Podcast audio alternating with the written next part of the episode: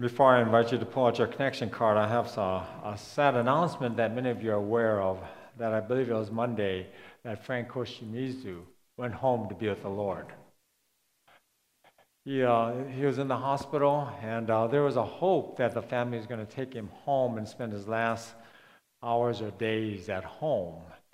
But he grew so weak that the doctor warned him, warned the family that once they take the ventilator off uh, out of him, that uh, there's a chance he may not make it home. So the family spent their last hours with him in the hospital on Monday. And uh, so we will have a service here in this church, March 19th. So keep that, uh, that date in mind if you'd like to be here to support the family, and especially Arlene. And as we think of Arlene, her mother now is in hospice at this moment too. So just uh, keep the Koshimizu family in your prayers. I'd like to invite you to take out your connection card. This is brown and white card that's in your program.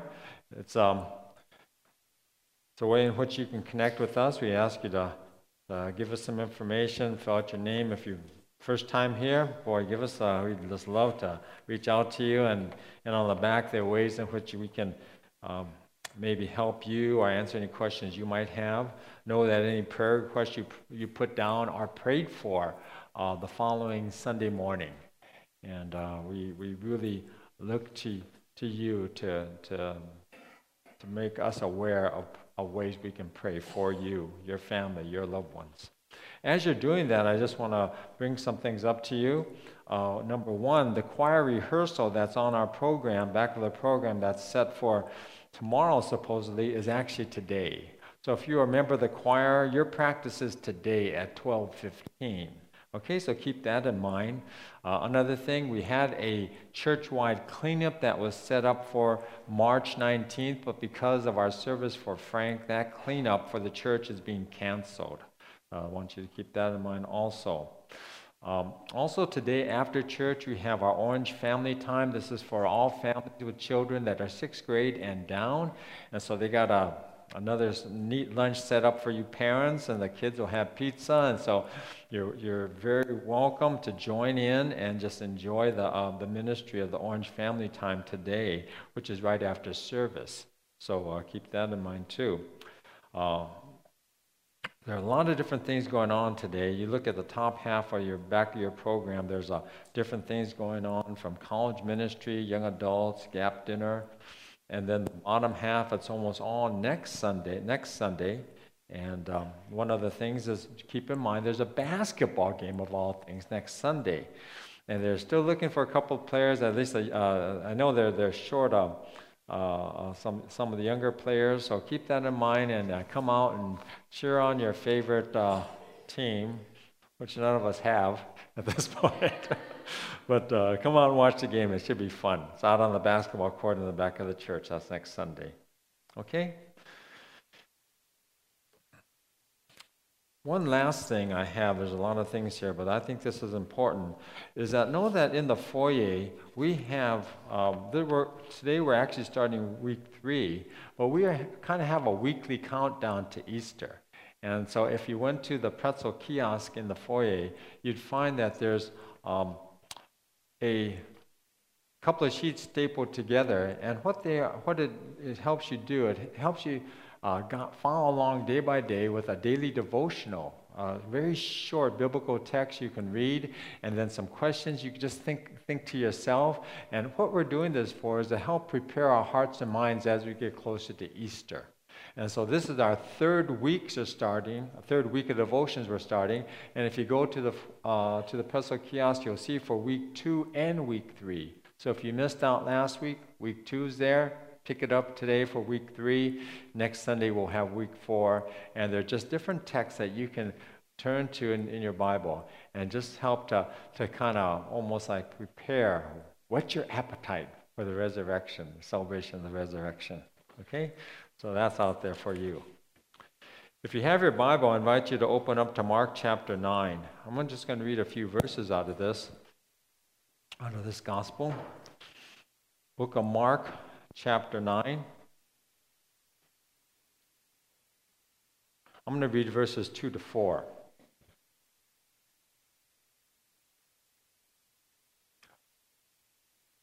It reads After six days, Jesus took Peter, James, and John with him and led them up a high mountain where they were all alone. There he was transfigured before them his clothes became dazzling white, whiter than anyone in the world could bleach them. And there appeared before them Elijah, Moses, and Moses who were talking with Jesus. Let's pray.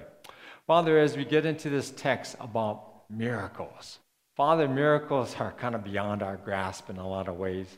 They happened. Uh, they're things that we can chalk up to a lot of things in this world. But Father, uh, there, there are miracles alive and well today that you perform and you show us. And so, Father, help us to be reminded of that. Help us to grab onto the real meaning of this text we're getting into. Uh, help us, Father, to, to um, in, in, many ways, just take a uh, just a deeper, refreshing look at you this morning. So, thank you, Lord. In Jesus' name, Amen. Okay, I've shared with you guys this before, but. Um, uh, growing up, I was what they consider a latchkey kid, which basically means that eh, when I graduated kindergarten, from that time on, I always went home to an empty house. And because I always went home to an empty house at a very young age, there are a lot of things. I, you know, a kid who goes home to an empty house, there's a, you're always looking for something to do. And one thing I used to do, I used to um, sometimes just turn on the TV, all the time turn on the TV. But then I'd, I'd walk down to the neighborhood movie theater. There was a movie theater about 15, 20 minutes away from my house. And so I would just be home by myself. So sometimes I'd just go outside and I'd just start walking down to this movie theater. And I would just look at these movie posters. You know what a movie poster is? I just look at the movie posters, say coming attraction, coming da da, coming da da da. And I just look at these posters, and you hear I'm a little kid and I don't even know what it's saying half the time. But I'm looking at the pictures, and if it said coming it looked like a fun movie, I'd kind of say, hey, I'm going to see that thing when it comes out. You know, when we think of, of, of things like trailers and we think of movie posters and things like this, uh, I don't know if you go to movies today, but if you go to the movies, they have what they call, you know, these trailers that are like previews of movies to come. And to me, because of what I used to do as a kid, I really, I really make sure I'm there in my seat before the trailers start. And uh, it's just part of my who I am. And um, you know, you think about, well, why in the world do they show these trailers? What's the purpose of them? Well, when I thought about it, you know, th- there are three things that come to mind. Number one, they want to grab your attention. They kind of want to win your interest that, that this movie is coming around the corner.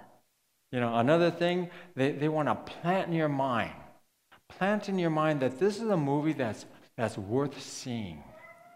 It grab your interest. This is worth seeing. So make it a point to see it. And, and the next one is they want to build in you a certain sense of anticipation. That, that wow factor. Wow, that looked cool. I want to see that. And then sometimes that's the best part in the whole movie if you've only seen it in the trailer, you know. But, uh, but you know, over the years, the use of trailers, be it in theaters or online, have become really kind of a big part of, of the strategy of the, the movie industry especially you, you younger ones who are always on your phones or, or your, or your, or your iPads, you know, you, you have access to these trailers and they're popping up all the time. They're trying to grab your attention and show you, yeah, I look forward to this coming. You know, in some ways, God uses miracles in the same way. God uses miracles in our world today as kind of like his spiritual strategy for us. So this morning, we're going to continue in our study of the Gospel of Mark. And by looking in the Gospel of Mark, we've come to this section of the book that, that, that, records, that recorded a, a, a real miraculous thing. It's called the Transfiguration.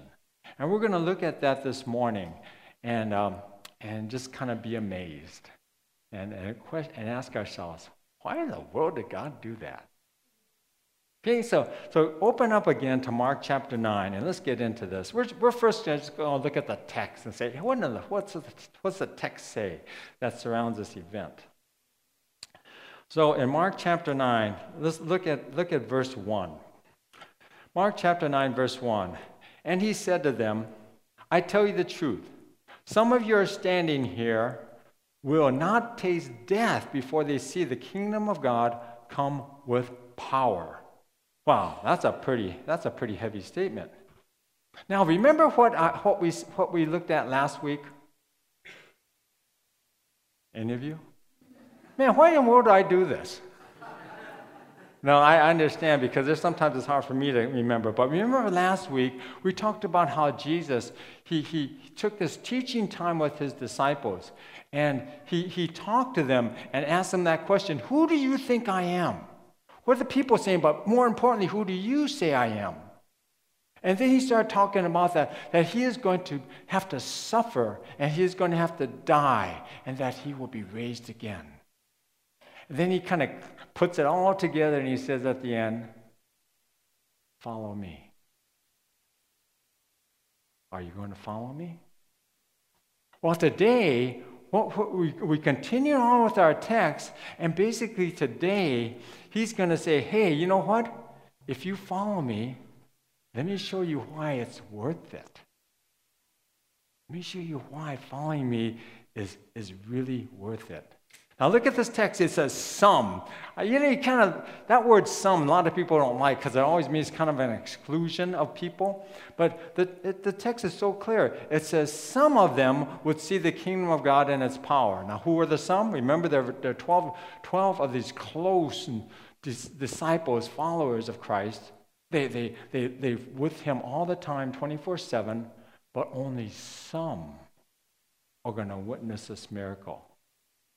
And they're Peter, James, and John. Now, now when you think of these, these, this, these names, Peter, James, and John, if you've been reading your Bible over your life, they just ring out Peter, James, and John, Peter, James, and John. You know, when we look at it, Peter, James, and John, he chose them to, to see um, Jairus' daughter raised, raised from, from, from, from death. He, he chose Peter, James, and John to, to be with him in the Garden of Gethsemane when Jesus prayed before he was crucified. Peter, James, and John now are being singled out, and he said, You guys are, going to, are the ones who I want you to come with me, and you're going to see this miracle. It's almost like he was grooming them, grooming them for, for a greater position. But let's, let's go on. Let's again read verses 1 through 3 here, which I just read earlier. It says, After six days, Jesus took Peter, James, and John with him and led them up a high mountain where they were all alone. There he was transfigured before them. His clothes became dazzling white, whiter than anyone in the world could bleach them. Let's just stop right there. You ever go, uh, you know, when you go on the internet, and I know you've seen this, because tabloid magazines love to do this stuff too. But they show pictures of celebrities that normally look just incredibly glamorous. But then they show them coming out of a swimming pool, or they show them as they just got out of bed, or there's no makeup on them at all. And it's boom, it's kind of shocking, right? Maybe some of you wives have, you know, looked at your husband the next morning and said, oh, you know. You know, it's, it's a shocking scene. But it's the same person. Well, see, that's what the transfiguration is. It's a flip of that.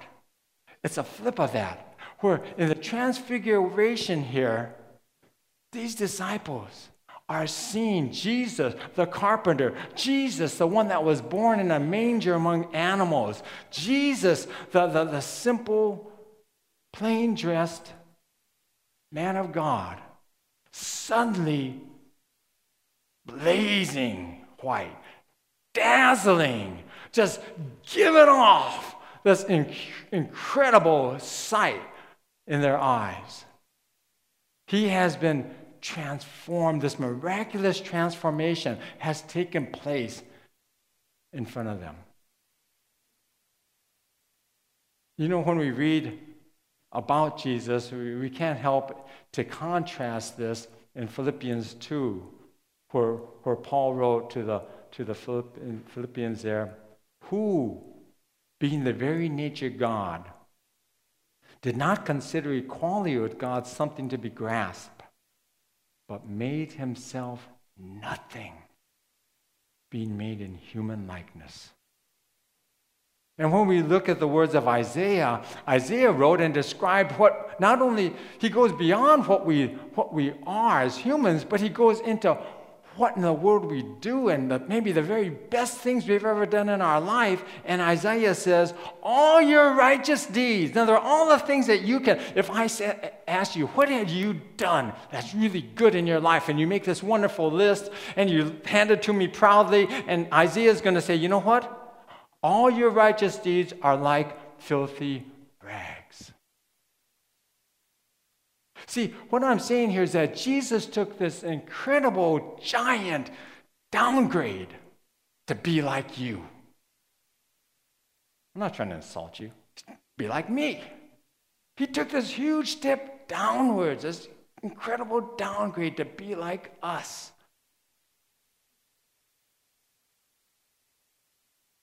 But when the disciples saw him after he was transfigured, they saw him how he really is. Let's go on. Look at verse 4. Verse 4 And there appeared before them Elijah and Moses, who were talking with Jesus. What? Isn't this kind of crazy? What in the world are these two Old Testament guys doing there? Why are they there? You know, there are different things to read into this. But simply put, these two men of the past represent the prophets and the saints of the time before Christ. The ones we read about in the Old Testament. The, the, the believers who be, were, were believers before Christ was born. They were believers of, of, the Old Testament, and they preceded all the believers of the New Testament, all the Peter, all the James, all the Johns, and all the us. Because we're all lumped together, right? The New Testament era, the, the dispensation. Here we are, we're all together. These guys preceded us, and the lives of these Old Testament believers and their relationship to God was important. And it led up to what? the arrival of the Savior, Christ. And when you think about it, that's kind of like what happened to you and I. Think about it. How many people were part of your life helping you work up to that point where you could finally pray honestly, I want Jesus as my Savior? How many people added into your mind, added into your heart, showed by their life experience, showed by their words of concern that moved you farther, farther, farther, farther to finally to that point where you could say, Yes, Jesus, I want you as my Lord. And led you to be here today. See, with the presence of Moses and Elijah, God was kind of connecting the dots. He was showing his plan for the saving of the world. You know, we, we think of, of, of the Old Testament, we think of, of, of, of Abraham, the calling of Abraham, the promise of the nation, the Jews, um, the law through Moses, the fulfillment of prophecy, the arrival of Jesus Christ, the invitation through the disciples to the whole world and to us today. What are we supposed to do? Put it out there for the world to know. He's connecting the dots for them. Look at verse 5. He says, Peter said to Jesus, Rabbi, it is good for us to be here. Let us put up three shelters one for you, and one for Moses, and one for Elijah. You know, Peter was the outspoken one. The three guys are there, and they're kind of like with their mouths probably dropping open. But Peter says, Whoa, this, this, we got to build some of these tabernacles for, for, for Jesus and Moses and Elijah. You know, I really think we lose something in translation here. I think we, we kind of lose the excitement. You know, how would you react if you witnessed this? I think it'd be kind of like Po. Now, Po is the figure in Kung Fu Panda. Now, if you know Kung Fu Panda, you under, do you remember that, that moment that Po finally saw the Furious Five? Whoa! You know? I, I think Peter was kind of like that. He was kind of blown out. He said, Whoa, my goodness, look, this is incredible. See, if you want to keep up with my sermons, you got to watch movies. but look at verse 7. Look what happens right after this. Right after Peter said this, then a cloud appeared and enveloped them. And a voice came from the cloud This is my son, whom I love. Listen to him. You know, here, when we read that God the Father speaks out and he says, This is my Son, whom I love, listen to him. He's speaking directly to the disciples. Now, why did he do that? You know why? Here's Peter saying, Come on, let's make a tabernacle for Moses and Elijah and Jesus. And God is saying, Wait a minute. Don't you understand? This is my son. He doesn't mention Moses and Elijah. He's just helping the disciples understand that they're not on the same level as the Son of God. This is my son. This is my son, God is saying. You don't build a temple for the three of them. This is my son. He's the one you honor. You know, that's why, that's why we know that we know that it's going to be the day's going to come where it says that every knee shall bow and every tongue will confess what? That Jesus Christ is Lord. Look at verse 8 9. Suddenly, when they looked around, they no longer saw anyone with them except Jesus. As they were coming down the mountain, Jesus gave them orders not to tell anyone what they had seen until the Son of Man, in other words, himself, had risen from the dead. Why is this so important? Well, part of it is God's timing. God's timing and, and for, for Jesus not to be tripped up by crowds and on all these political things, but maybe keep it to yourself for now. But I think there's more to it. I think what God is communicating here, He's telling His disciples, these three, this is personally for you, here and now. In the light of this happening, let's think about this. Now let's get to our, our really topic of the morning. Let's think about miracles. When you think of God working in your life, has there been a time in your life that He's done something that there's something you prayed about something, you, your heart's desire. Remember, God says, I'm going to give you the desire of your heart. Your heart's desires for something, and it happened. It took place. Things changed. Did that ever happen in your life?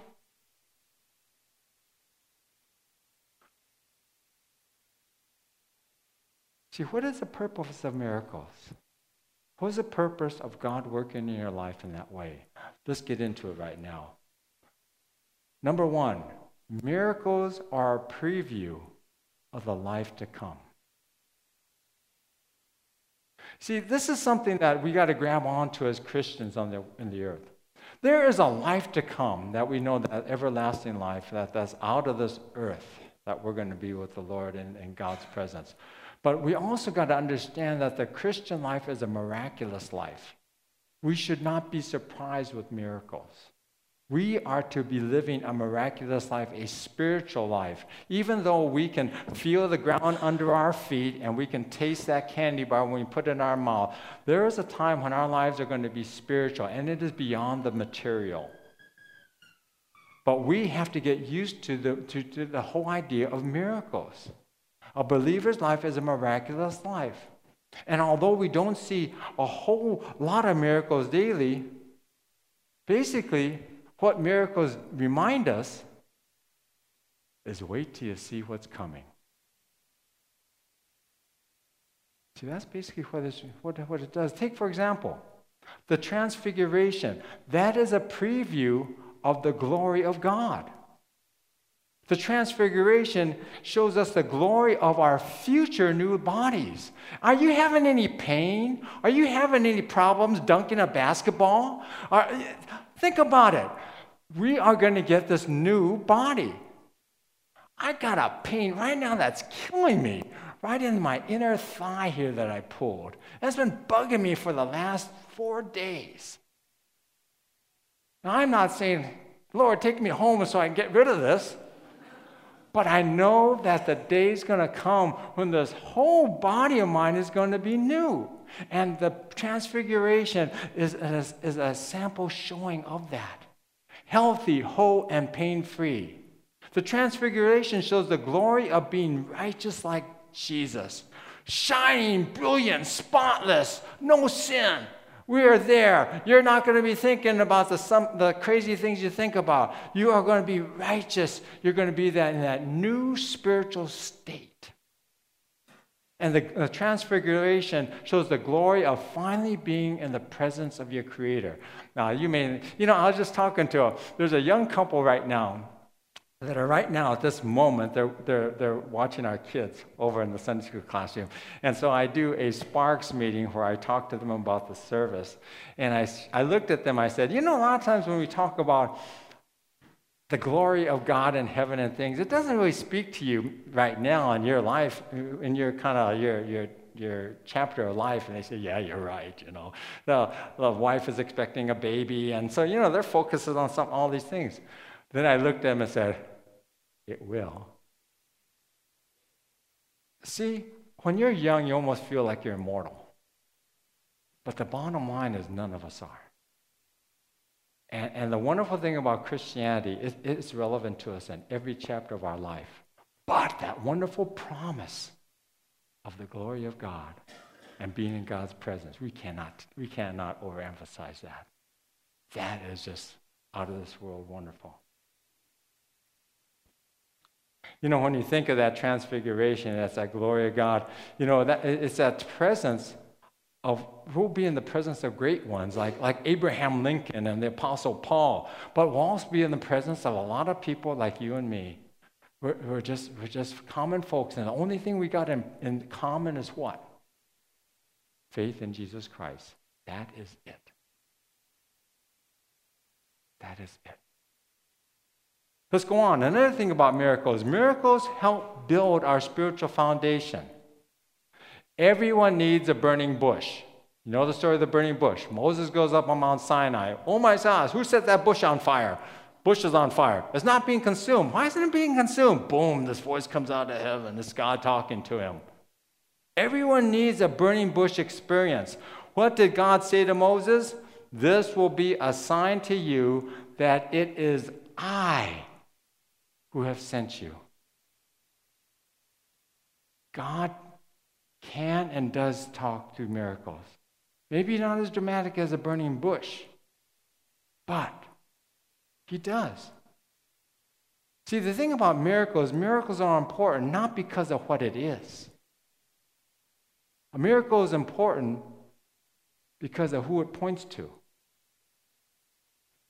Let me repeat that. Miracles are important not because of what it is, but who it points to.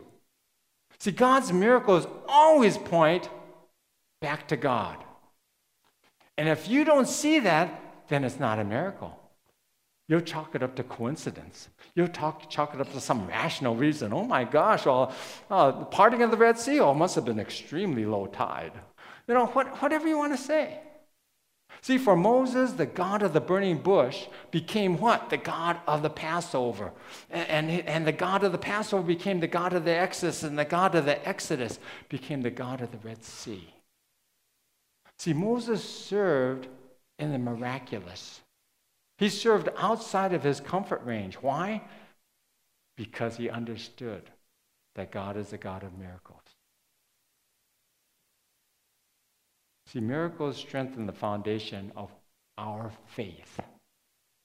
Miracles move spiritual reality to become personal conviction.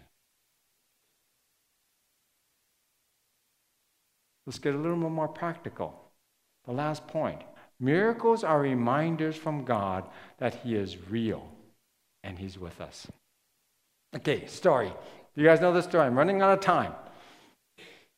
Guy's a paralytic, can't walk, paralyzed from the waist down. He's got four buddies. Hey, we hear this guy Jesus is in town. Let's take you to go see Jesus. They put him on a stretcher. These four guys take Jesus to, to this house where Jesus is teaching. The house is full of people. They can't get in with the stretcher. Oh my gosh, what do we do? He has to, our buddy has to see Jesus. They go up to the roof, break through the roof, and they all this junk's coming down on the people in the house.